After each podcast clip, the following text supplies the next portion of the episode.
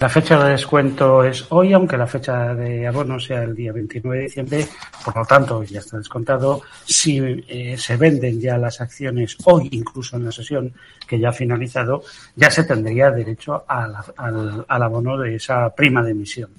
¿De acuerdo? Que es lo que está haciendo una devolución de primera división.